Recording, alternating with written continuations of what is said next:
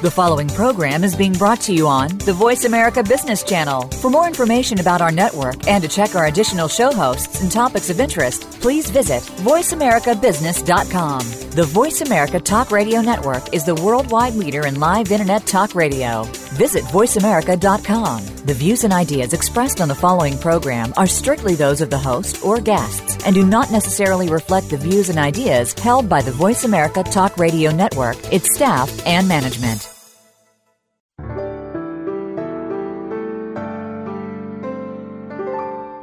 How is your work life going? Business, home, social? How about your health? Could you make some changes? Of course you could, but how and where to start? This is Turn the Page with Hemda Mizrahi. In this program, we'll help you identify and make the changes in your life that need to be made, and by doing so, increase your potential for success. And now, here's your host, Hemda Mizrahi. Welcome to Turn the Page. I'm Hemda Mizrahi.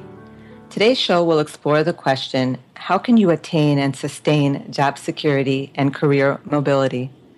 College and even PhD grads struggle to find work that support their growth and fulfill their financial needs, as have employees who have been laid off, some of whom are not able to regain their former work status and pay scale. Many of us have to reestablish our career footing numerous times into and even beyond what are considered to be the retirement years. Aside from meeting our basic needs, vocations offer us a chance to express ourselves in ever changing ways, to contribute to the evolution of our world. Given the speed at which technology is developing and affecting the landscape of work, our conversation today suggests that your employability and marketability rely on your ability to anticipate and prepare for jobs that don't exist yet.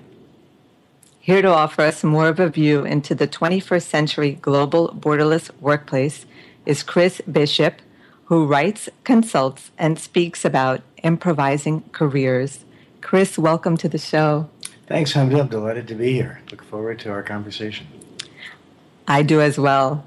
So much interesting information that you're talking about as it relates to innovation and I know that you talk about a well known William Gibson quote that you like to use to start conversations. Tell us about that. Yeah, so it's uh, William Gibson, obviously the author of Neuromancer and Mona Lisa Overdrive, and one of the early uh, users of the phrase uh, cyberspace. But his quote, uh, one of his quotes that I really like, is The future is already here, it's just not evenly distributed. So I love the idea that there's future stuff going on everywhere, uh, and it's permeating the globe on a socio-cultural and business level sort of more and more. I think the rate and pace at which that is happening uh, is accelerating, which is very exciting. So I guess then the challenge comes with being aware of the changes that are occurring. Yeah, certainly. I mean, the in terms of like a job marketplace model, right? The paradigm has been shifting I often say when I speak to university students, you know, this has been going on for really 350 years at least.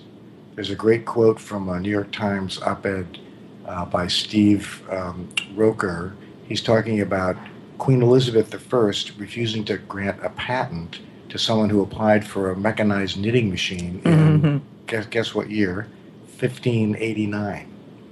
Because her fear was that her subjects didn't have the skills to be successful using this new technology. I'm paraphrasing, but that was the gist of the message.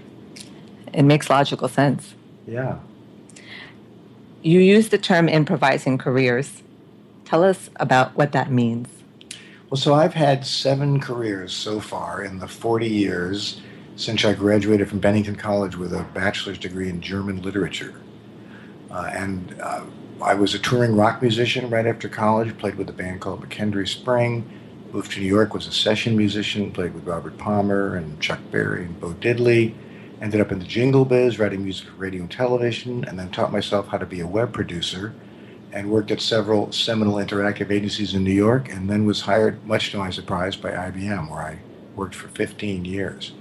What I've done is codified how I moved through these multiple careers into three what I call secret ingredients antenna, mesh, and voice. We can talk a little bit more about that if you like. I'd love to talk more about that. So, the idea is how did I navigate these disparate careers And I use the term careers because I still have friends in each of the seven sort of fields or disciplines that I worked in who are still doing it for a living today.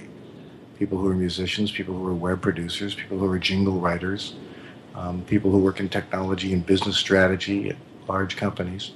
But the idea is so antenna is looking at what's going on on the planet from a, a business, political, cultural, social, technological perspective and then doing some the internal piece is looking at your own skills and assets and experience and mapping the two together.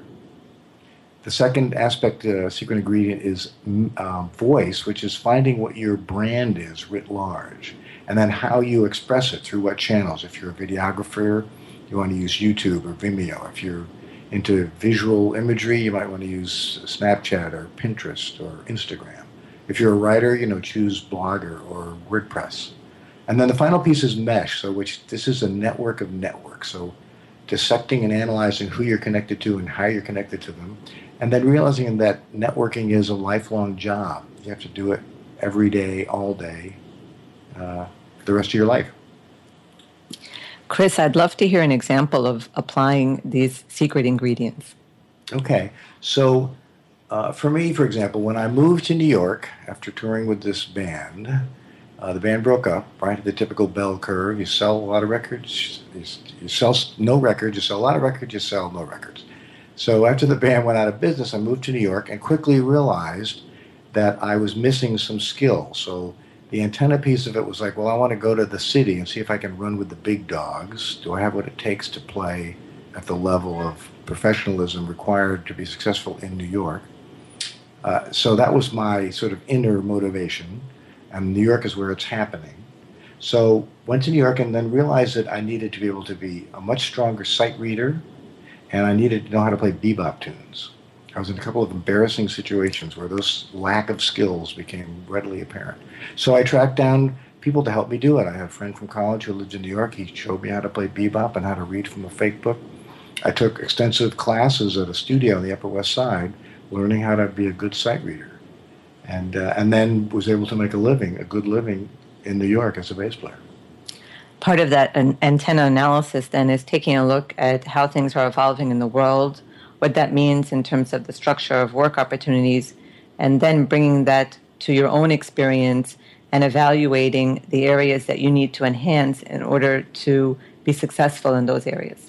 Yes, for sure. So another transition that, that I love to cite is my move from being a bass player to uh, being a, a, writer and producer. So, along about the mid 80s, it became clear that being an electric bass player in New York was similar to being a farrier or a blacksmith around the time when Henry Ford introduced the Model T. Meaning, that's a great skill, but we don't need a lot of people who know how to do that. We need people who know how to fix automobile engines and repair tires and uh, understand electrical systems associated with cars, right?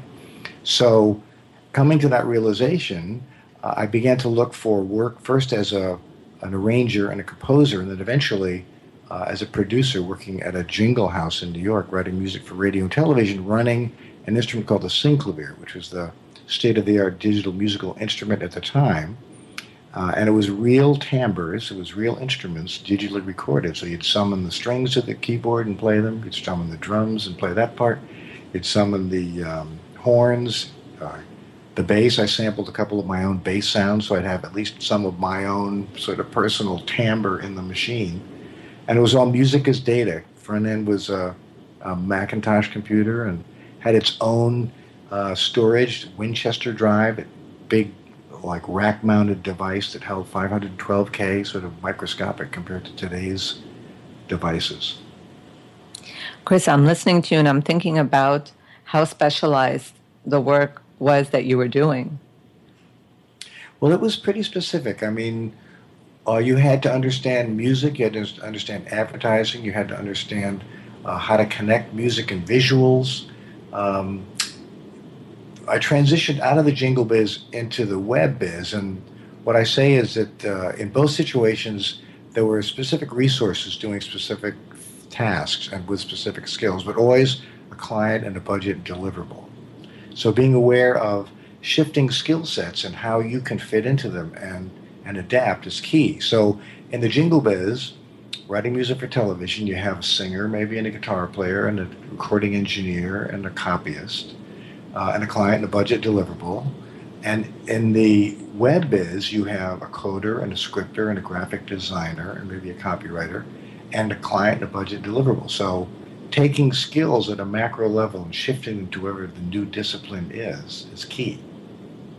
When we take a look at our skills development, in some cases, there are some people who are very successful throughout their careers in extremely niche, specialized areas. And then there's the question of having a broader applicability to your skill set, such that if you needed to move from Florida to Alaska, that there would be some versatility that you could engage to ensure that you're working wherever you are. I think the so a couple of things. For one thing, I just read about a couple uh, who were living, working in Silicon Valley, and because the real estate is so uh, exorbitant, they moved to Grand Rapids, Michigan, where they bought like a big house and a, with a big yard to raise a family, and they're still working in Silicon Valley. They're just doing it all remotely because it's you know as long as you can get on the network, you're at work. The other thing I would say is uh, to be aware of how disciplines are intersecting in historically unlikely ways uh, as a way to, to stay ahead of what the job market will be. So, an example I love to cite is nanopharmacy. That's going on to some degree today, but that's going to be more and more of a niche uh, in demand skill. So, the two skill sets that haven't historically collided are around mechanical engineering, but now at the molecular level, at the nanoscale and then pharmacology, knowing what kind of you know medicines and what kind of dosages need to be delivered, but again at a cellular level. So those kinds of unlikely intersections are, are where their opportunities are going to be. How do you suggest that folks really stay tuned to some of the changes that are happening that might be most relevant to their career path? So I think there are uh, there are various ways to do it. Uh, I was, by the way, I was just at the World Future Society in Washington D.C. last week talking about the topic of how to be successful at jobs that don't exist yet. And one of the things that I uh, love to cite is the idea that there are actually tactical ways to stay ahead of this. Right? It's not magic. So I always begin with recommending that people look at the elite newspapers, the New York Times, the Wall Street Journal, the Washington Post, as a starting point certainly the Wall Street Journal because they're all about business and at the end of the day, and certainly as it's tied to technology, as technology is driving, disrupting business models and how attributable revenue is generated. Uh, I also encourage people to look at uh, various trade and academic journals like the MIT Technology Review, uh, Wired, even though it's a prosumer kind of magazine, often has some very interesting information about trending stuff that's coming out of the labs and into the marketplace, say within three to five years. If you really want to chase the money, you can look at things like AngelList or Silicon Valley Business Journal, and that'll tell you exactly where private equity and uh, hedge fund money and venture capital funds are going as an indicator of where they think you know there's a pony in there, and that's where they're putting their money. Right, so it's an ongoing investment, really, right? Because sometimes people wind up in situations where their field is changing so much, right? They're working heavily, and then they wind up experiencing an organizational restructuring and they're looking for new work and realize that the landscape of work has changed and they can't quite replicate what they what they did. Yeah, uh, for sure. Another sort of mantra of mine is chase the maelstrom, find the mayhem, go to the chaos. So that's part of what I did say, moving from the jingle biz to the web biz because I saw that there was this new innovative technology uh, emerging that was going to have global socio-cultural and business impact. I thought, well, let me go see if I can transfer my skills and figure out how that works and then be a seminal player in that space. Uh, and it served me well. Chris, did you initiate that while you were still doing something else? I was uh, writing music for television commercials and then sort of studying at night, surfing the web, taking classes, going to meetings, learning about this wacky thing called the internet, mm-hmm. the World Wide Web. Right. So it was about allowing your interests really help direct your attention. Yeah. Again, the antenna thing, seeing that the jingle biz um, was going to only fulfill me to a certain degree, and that it was uh, the potential to just be an ongoing role, but that didn't excite me or interest me. I think it was actually a, a woman from an agency came in and asked me to write a Duran Duran commercial for Clairol, and I'd just done one like the week before for Dove for another agency. It was like, okay, that's enough. That's enough with the Duran Duran. and it's so you you got a chance to connect also uh, with your interest in moving into something else. Yeah, and I was able to use my uh, desire to be creative and to manage multiple disciplines, work across multiple disciplines uh, in a new setting. And uh, it, it was great. It seems as though also the second two ingredients that you talked about, which have to do with your branding, really identifying the strengths, the interests, the personal qualities, other aspects of yourself that you want to be able to make more visible. Right? It helps you understand how you need to make them more visible when you go through that process of identifying them. Yeah, looking at again what makes you unique. What are your unique skill sets and, and experience and expertise? So for me, you might say, uh, I'm a technologist, I'm a futurist, I'm a musician, I'm a communicator. So writ large, all those those four ingredients kind of mixed together make me who I am. So you're referring to finding venues through which you can sustain your visibility. So as you're evolving and growing and tapping into these new interests and gaining additional skills that are related to them, people can see that this is what you're doing and they can also come to you. Yeah, so I mean, when I was in the music biz, my music was on television, and uh, as I got into the web biz, uh, building websites and starting to write, uh, my writing would be, say, on LinkedIn or on uh, other channels. As I began to present and speak about these topics, uh, I did a TEDx Times Square talk in April of 2013, and that's they videotaped it, and that's now available uh, on the web. So different ways to, different channels to express my sort of worldview and perspective. So we're coming out with investing in these new channels and then putting them out there so that you can also really have a chance to get a sense of how people are responding to what you're doing. Yes, for sure. That's a great point. I mean, the fact that you can get metrics behind a lot of this now, you know, social uh, media gives you the opportunity to use tools like Google Analytics and uh, track server logs, and tools like Hootsuite can give you all kinds of reporting data on who's looking at your stuff and where they are and uh, demographic information. You can then use to modify and enhance your message and expand your network as well. Thank you, Chris. We're going to go to a quick commercial. When we return, Chris will go further into how innovation will drive the emergence of new jobs. Stay with us to hear more.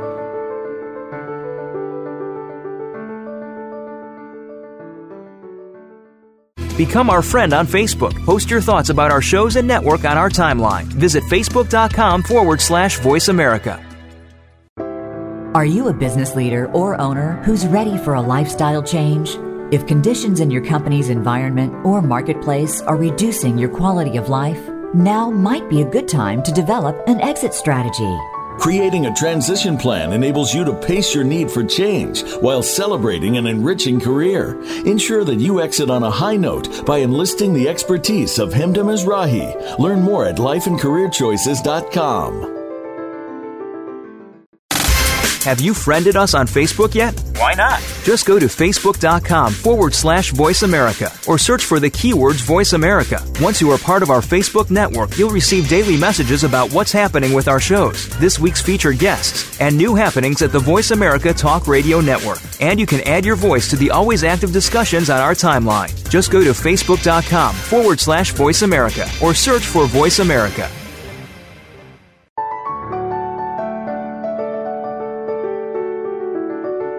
You are listening to Turn the Page with Hemda Mizrahi. Got a question or comment for the show today?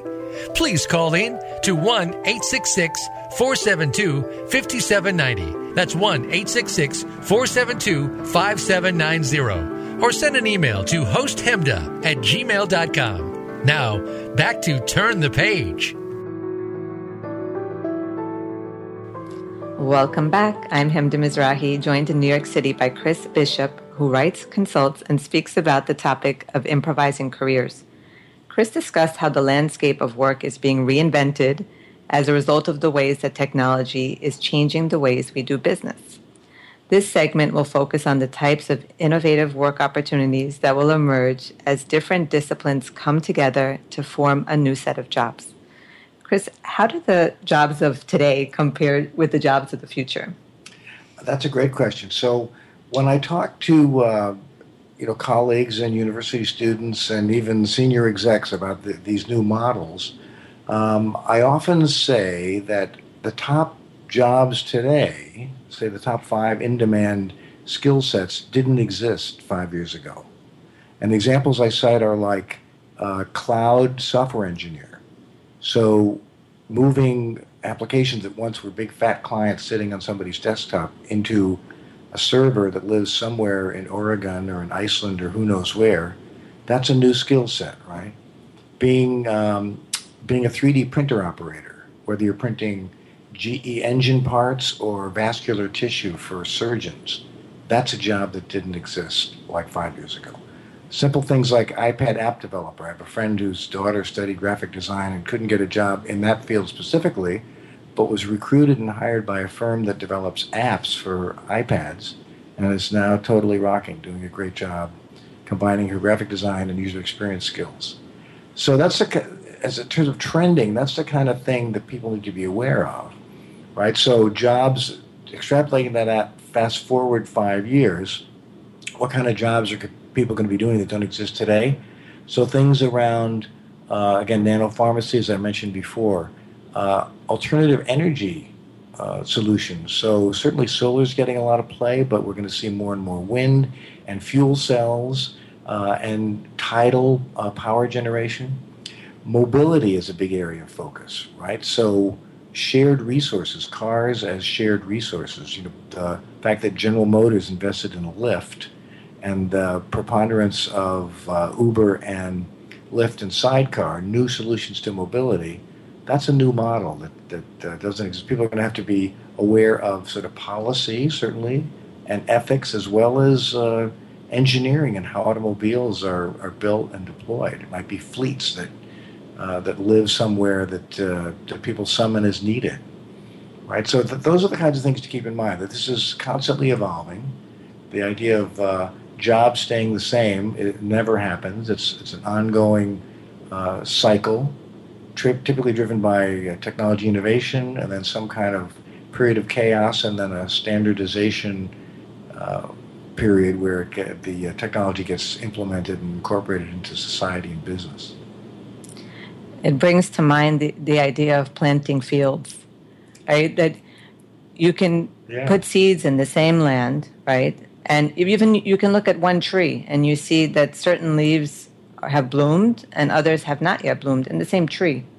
So I think about the timeline for preparation relative to when opportunities actually emerge, right? You can you can create them yourself by becoming an entrepreneur you yeah. can create them also by making a pitch to an employer and saying, These are the needs I see, and this is how I think I can meet those needs.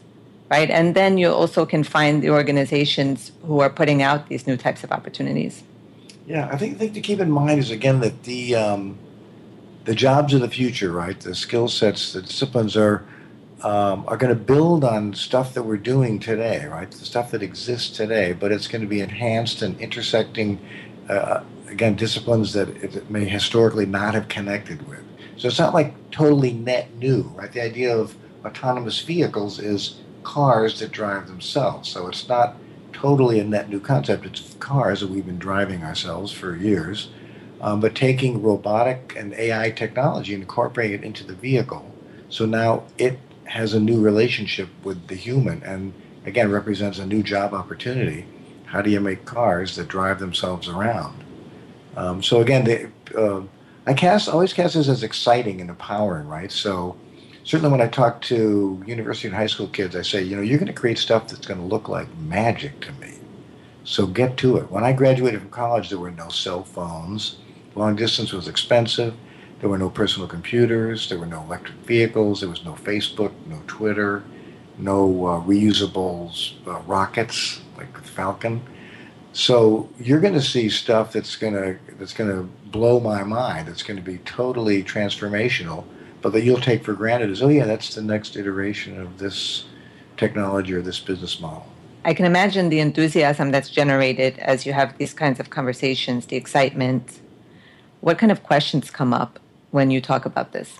Well, it's funny. One of the questions that that's always interesting and surprising to me is um, the lack of awareness of what your personal brand is, right? So again, the the adage is that brand is certainly associated with companies, right? It's a promise, if you will. It's a commitment to deliver a certain uh, product or service at a consistently high level, uh, to be responsible for the results of what your product or service does on the planet in the world. But that nowadays, and brand from a personal standpoint, you know, used to be ascribed maybe to movie stars and and uh, popular athletes and occasional politician, for better or for worse.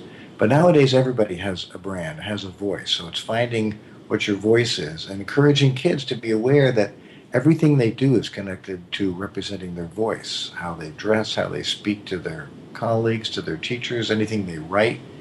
Uh, it's all part of a brand. Typically, Facebook is where a lot of it is represented, but you know, as they move into the professional world, start using LinkedIn, the pleated pants of social networks, uh, and other tools to express their uh, their voice, uh, becomes you know more and more important that they they're aware of what their voice is and how their brand is represented. To take that further, because that's such an extraordinary point, really, because essentially innovation really is driven by a belief that something's possible, and if we take it to the individual level, then it's about believing what's possible for us.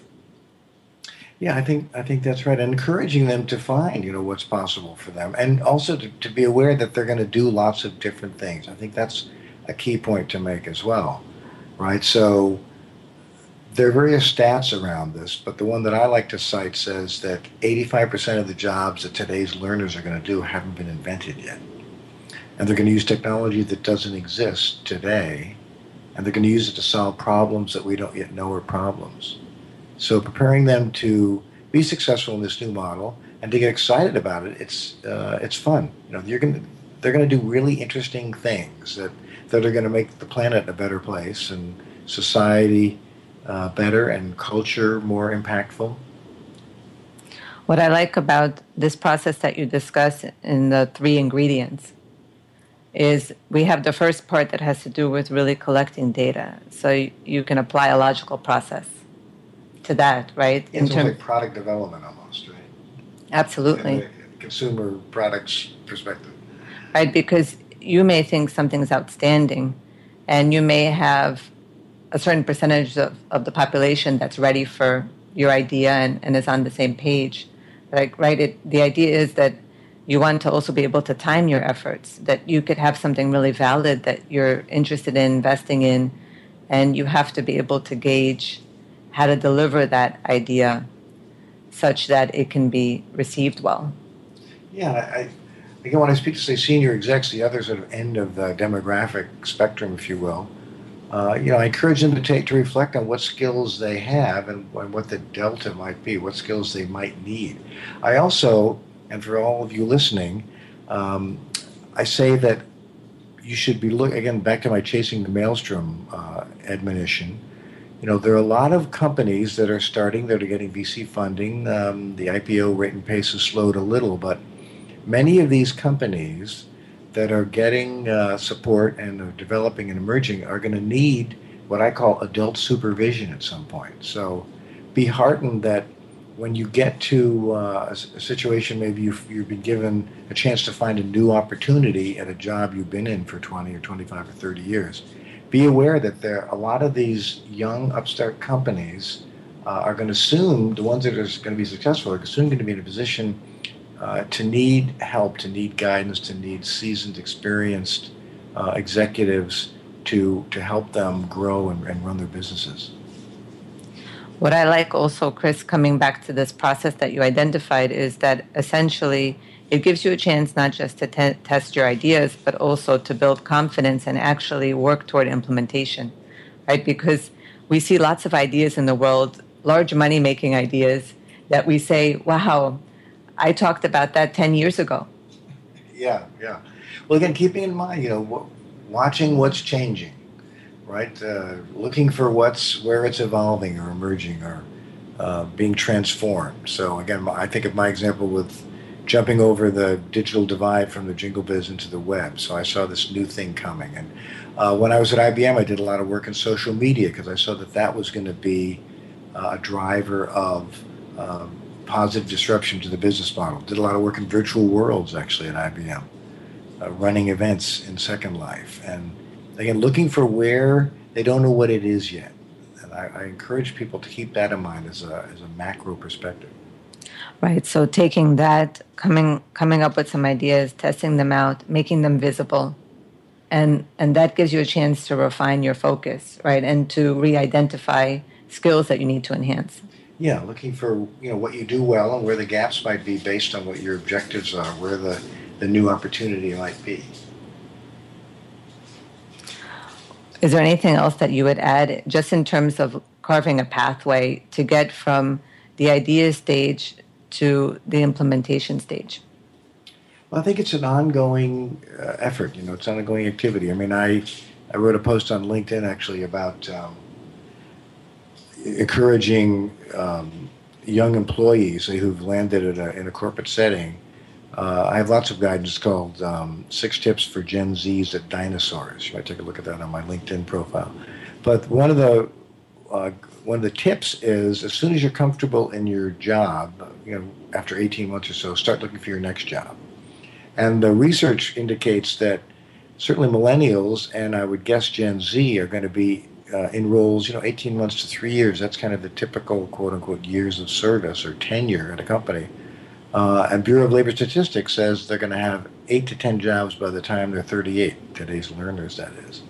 So uh, that's an exciting model. I know it can be off putting for workers who've been in the workforce for a long time, but that's the new model. And you know, millennials will be doing this because they can, not because they have to, because there's a lot of interesting stuff going on, a lot of opportunities to explore and be creative and do new and interesting things. Chris, what do you say to people who tell you my schedule is so demanding and I have my family that I'm supporting. I barely have a minute for myself. Well, I think you, uh, you know, if you're comfortable where you are and you think you have some longevity, you're probably fooling yourself. and that you should be aware that the rate and pace at which business is changing and being disrupted, driven by technology, is only accelerating. So I would carve out some time, either early or in the middle or at the end of the day, to think about how your skills map to where the market is going, where business is trending, and what the gap might be, and be thinking strategically and thoughtfully about how to uh, how to bridge the gap, to stay valuable, to stay uh, considered a you know a viable contributor.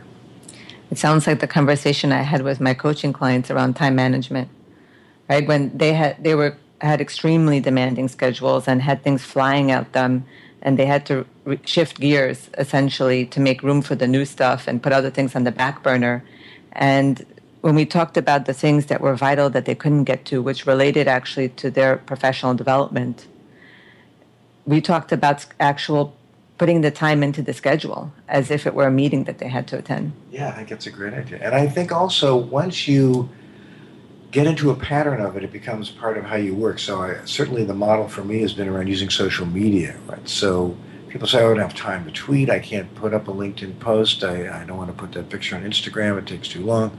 But once you sort of get into the rhythm of it and see how it works and see the benefit of it, it becomes part of how you operate every day, how you conduct yourself, how you do business. And it really helps you continue to feel alive, right? That outside of what you're focusing on right now, there's so much more of yourself that there is to express and develop. Yeah, absolutely. We're going to go to a brief commercial. When we come back, Chris will discuss the skills that are necessary for success in our evolving work landscape. Stay with us.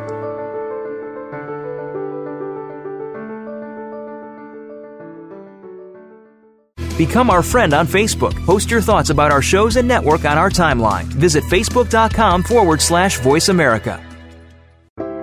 Are you a business leader or owner who's ready for a lifestyle change?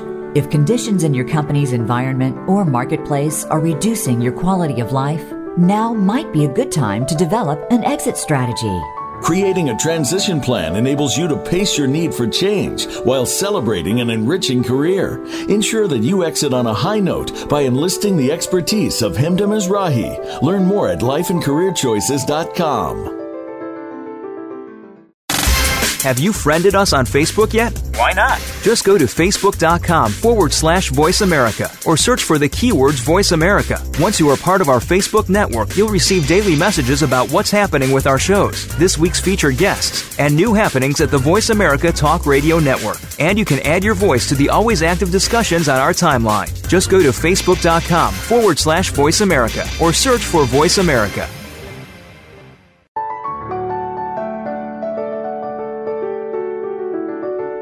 You are listening to Turn the Page with Hemda Mizrahi. Got a question or comment for the show today?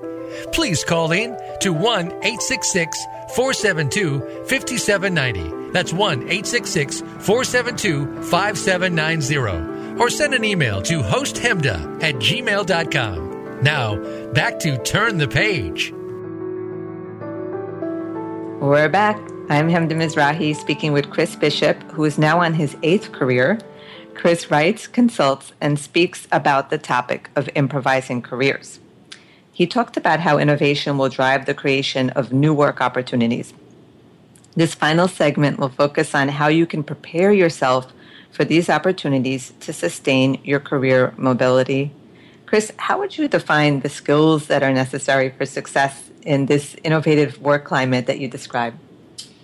So I like to quote the woman who actually hired me at IBM, again, much to my surprise. I interviewed with the woman who was the VP of Corporate Internet Programs, which is at the time a fledgling internal organization as IBM was trying to figure out how to use this new technology, the World Wide Web, to drive the business model, right? And she said to me in, in our interview, the same qualities that made you successful as a freelance musician in Manhattan will make you successful at IBM. And before I give you this list, I want to mention that Laszlo Bock, right, who's the chief people officer at Google, uh, echoes this sentiment in his book and in interviews that he conducts as well. The traits are you're going to have to be a creative problem solver, you're going to have to be resourceful and resilient, you're going to have to be comfortable with ambiguity, you're going to have to work across disciplines, have a sense of what people are doing in different parts of the business or the organization, and you're going to have to be aware of your role as a global citizen because you're going to be working with and competing against people all over the world, right? Thomas Friedman's book, The World is Flat. So, those are the characteristics that I would encourage certainly young learners and anybody listening today to, to focus on. At the risk of sounding confrontational, I think STEM is a band aid. I think it's a near term solution to focus on science, technology, engineering, and math. That the real skills align more with what Fareed Zakaria describes in his book In Defense of a Liberal Arts Education. It's the ability to look across uh, a range of disciplines and topic areas uh, and be able to identify what's coming because products and services at all organizations are evolving constantly. So they're looking for employees that can adapt and adjust and learn and unlearn and relearn to drive the business model. You know, no longer making this, we're making that now. We talk about being present and being focused, right? There's that element, and part of being present and focused, though, is staying tuned to the shifts that are happening around us. Yes, absolutely. Yeah, being aware that it's a constantly changing landscape, and that you're going to have to to be successful. You're going to have to learn something new, tied to what you already know. Um, you know, it's not going to be unless you make a total shift, and certainly people do that. I mean, you go from being a rocket scientist to a chef but more than likely, it's taking what you know how to do and adopting and adjusting and finessing and revising based on what the marketplace is telling you, what where business models are going, where technology is driving. I like what you said about the feedback you got when you were positioning yourself for IBM and you were surprised that you were taken on, that what made you successful in what you did is something that's going to make you successful in anything that you do. So you're not starting from scratch. Yeah, and I think sometimes people forget that they have sort of macro level skills because we're all heads down, nose to the grindstone every day, cranking it out, doing our work. Um, but certainly, like for example, when I talk to musicians, you know, they say, "Well, I did gigs and I booked a band and I uh, organized a rehearsal, whatever." And so, what I say to them is, "Okay, you're a project manager. You have some financial acuity. You know how to manage a budget. You know how to do org change, getting the right people to be involved in the band or in the recording, whatever. You know how to deal with um, executives, meaning sort of club owners who can be snarky and finicky, but to get the job done. So think about those skills at a macro level, and they're applicable across a range of disciplines and business models. Essentially, then you're saying, I have all of this. Putting forth the inventory, it's like inventorying your furniture, right? It's, it's an asset. So, what you're doing is you're identifying all the assets that you have so that you have this experience that there's so much I have that's backing me up right now and these are the blanks I need to fill. But compared to what I have, right, the blanks aren't so big. Yeah, finding out what, where they are, and then determining what the blanks are based on you know where you want to be, where you want to go. So, you know, I wanted to be a jingle producer, so I I knew how to write music, but I didn't know how to run a synclavier. So I learned how to run a synclavier. I got a job at a jingle house, and the guy showed me how to do it. And then I spent many hours sitting, fooling with it, and and exploring and learning how to do it. When I was in my 20s, I had an interest in outplacement, so doing coaching with people who were in transition. And so someone referred me to a person who was the head of an outplacement firm. And I had this conversation with him, and he said, Well, the median uh, number of years of experience of people in this field is 20, and most of them are at least in their 40s, and go and read these trade publications, you know, and then come back at a later time. And so it was very interesting because just five years after that conversation, I had another conversation, and it was related to outplacement. And I was hired to work in the field. So there's so many different perspectives and pockets, right? You can find environments uh, where it's harder to be accepted and be taken in. Just like you said, you were surprised that you landed on board IBM. And I do want to hear actually more about what surprised you about it. But I just wanted to bring that point out, you know, that it has to do also with the visibility part, the searching part, right? That there's so many different environments and different levels of receptivity. And part of it also is just finding where the receptivity is. Yeah. And Joe, Joe to your, your question about IBM, so worth mentioning as part of sort of the mesh discussion, right? The network of networks, the Venn diagrams that overlap and show how you're connected to whom, where, and when. Uh, the reason I got a chance to interview at IBM was that I met a woman on the train. Uh, we were both commuting into New York on a Sunday, ugh, with our laptops. She was going to work on Deep Blue, the computer that beat Garry Kasparov at chess and I was going into work at uh, CKS Partners and Interactive Agency. I was building the Johnson & Johnson website, first corporate website. Anyway, we became friends, stayed in touch. Um, a couple of years later, she reached for me and said, "You know, my organization is growing, and they need people who know how to produce websites. Would you ever think of working at IBM?" And I said, "Absolutely not. Well, what I do at IBM? You've got to be kidding me. The, the guy's wearing like blue suits and white shirts and red ties. I mean, I, am like a rock and roll guy who learned how to produce mm-hmm. websites. But she said, "Well, just go and have a conversation with my VP. I think you'll find it interesting." But the the the message there is that you know, we all have networks that we need to nurture and enhance, and that have evolved over the years. There was a great uh, data visualization tool that LinkedIn offered for a while called an InMap that, that highlighted in different colors what your uh, network looked like. So in blue might be the people you worked with at the at the, your job. You know, red might be family. Green might be people from college. Um, orange might be people who are connected to you through a hobby or shared interest or whatever. So I encourage people to dissect their networks and look at you know how they got built and where they're connected to people that can help them find new opportunities. And they may be in unlikely places. There's someone that you're in your family part of your network that knows somebody that works at a company that is doing something interesting that uh, where you could contribute. Um, and the other thing I would say is that building your network or your mesh is a lifelong job, right? It doesn't ever end, and it depends on what field you're in. So I've had seven careers. I have sort of seven macro networks uh, writ large. But I admonish people to try to add five people a week to your LinkedIn profile. LinkedIn is the de facto standard, right? It's the lingua franca nowadays for professionals looking to identify opportunities and connect. So that's my wagging finger two cents, you know. Add people. May I expand on your two cents?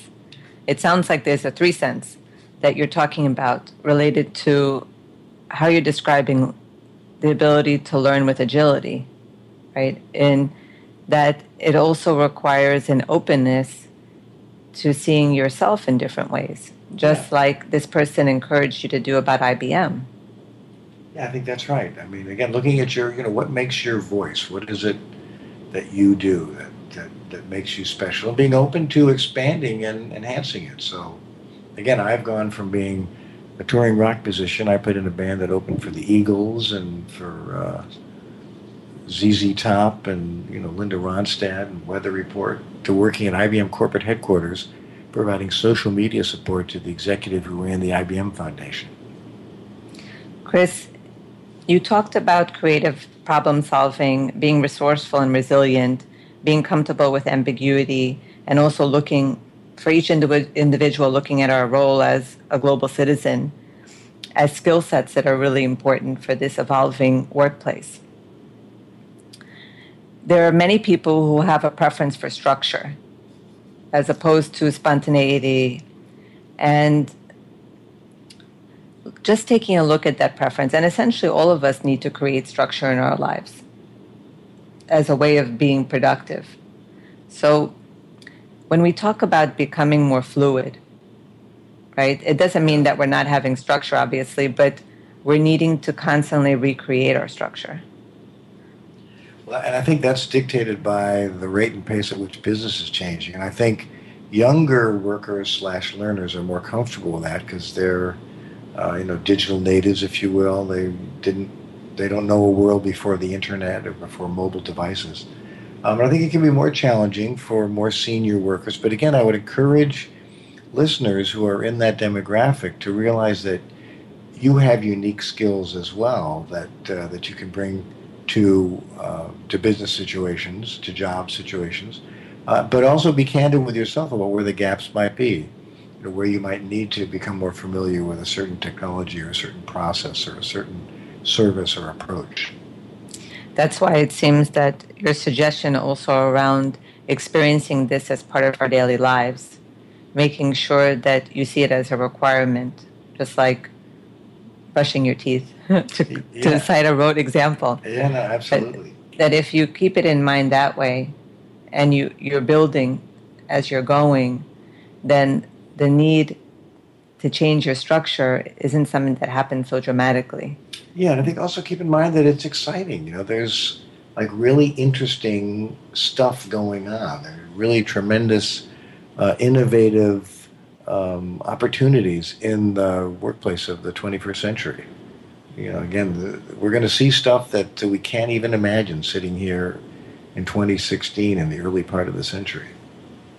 So, as we're summarizing our key points from this wonderful conversation, what would you say are the most important takeaways you're recommending? Uh, I would say, you know, be open minded, be flexible, be ready to learn, unlearn, and relearn, do a candid assessment of of where you are in your career or careers, uh, and be comfortable with the fact that you, certainly if you're a younger worker, that you're going to have multiple careers over the course of your work lifetime. And if you're uh, an older worker, um, like I have been, um, you know, be aware that there's still lots of opportunity to do interesting things, whether you do it on your own, as your own company, uh, as an entrepreneur, or again, as I referred to before, providing adult supervision to a rapidly growing uh, an exciting, innovative company. Is there anything you would add just in terms of the global climate that we're in? Well, we just got to be aware that, uh, you know, to paraphrase Lord Salisbury, right, the sun never sets on business nowadays, as opposed to the British Empire. Uh, it's going on 24 7. So you, that's the climate we're in. That's what, the rate and pace at which you need to be prepared to uh, to function in. It seems that then wherever someone is in their own experience of preparing for what's to come, right? Whether you feel like your head has been in the sand for a while and you've popped up and all of a sudden you're a little bit panicked about what's around you and how you can catch up, so to speak, that what you're suggesting is really relevant to, to all of us wherever we are in our own process.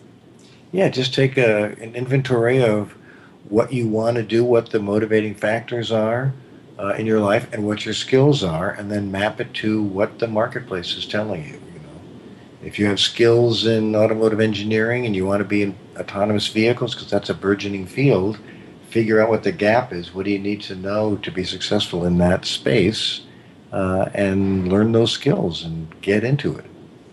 And for those who really have an immediate need to find a new opportunity. Right? Sometimes we we have a short timeline that we're working with, or we know that for practical reasons, right, we need to we need to secure a new opportunity. So essentially, the point that you made about using what we already have, maximizing the use of what we already have, and then at the same time taking the learning that you're suggesting about preparing for the next thing, right? So we're we're using what we have and we may enter an opportunity that's not precisely what we're looking for, but then we can take a little bit more time in on the preparation stage. Yeah, use the skills you have to sort of help with the transition. You know, it may not be the ideal thing, but you know, find something you can do as you evolve into the your next role, next major role, if you will, um, to help you be successful till you get to the next stage. And the skills gaps also sometimes they're larger right than than we would like. And, yeah. and not just skills. Essentially you're talking about as a skill also the way we look at things our degree of openness our level of flexibility and adaptability yeah and even in the networking thing so when i first started talking about these concepts this improvising careers um, paradigm I didn't know anybody in academia, so I had to go find people that I knew or who knew people who knew people and kind of build out this network of people who offered me opportunities to speak in front of university students. Chris, thank you for this fascinating framework that you're offering. A lot of inspiration and motivation, wonderful ideas. Thank you very much. It's my pleasure. Glad to be here. So I'd like to invite our listeners to experience you again. Chris is scheduled to speak at a SAP podcast called Innovating Innovation. That's going to be on uh, November 2nd. November 2nd at 10 a.m. And you can get more information about this podcast by following him on Twitter at Chris Bishop. That's C H R I S Bishop, B I S H O P. Chris also welcomes you to email him at chris at improvising careers, improvisingcareers.com, to share any questions you might have about how he can help you to improvise your career. And you can also learn more about him and what he does at improvisingcareers.com. If you have comments or unanswered questions about today's episode, please email me at hosthemda at gmail.com or share your thoughts with me on Twitter at Hemda Mizrahi and Facebook at Turn the Page Radio. Until next week, remember to make the grass greener where you are. I'm Hemda Mizrahi, inviting you to turn the page.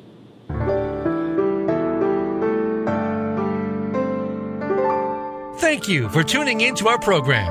Turn the Page can be heard live every Friday at 6 a.m. Pacific Time, 9 a.m. Eastern Time on the Voice America Business Channel. Until next week's show, enjoy your weekend and make one change in your life before then.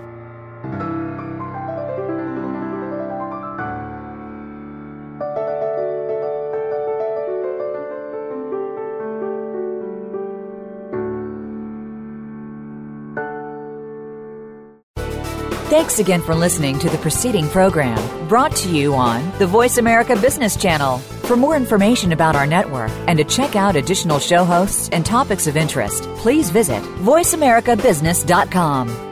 The Voice America Talk Radio Network is the worldwide leader in live Internet talk radio. Visit voiceamerica.com. The views and ideas expressed on the preceding program are strictly those of the host or guests and do not necessarily reflect the views and ideas held by the Voice America Talk Radio Network, its staff, and management.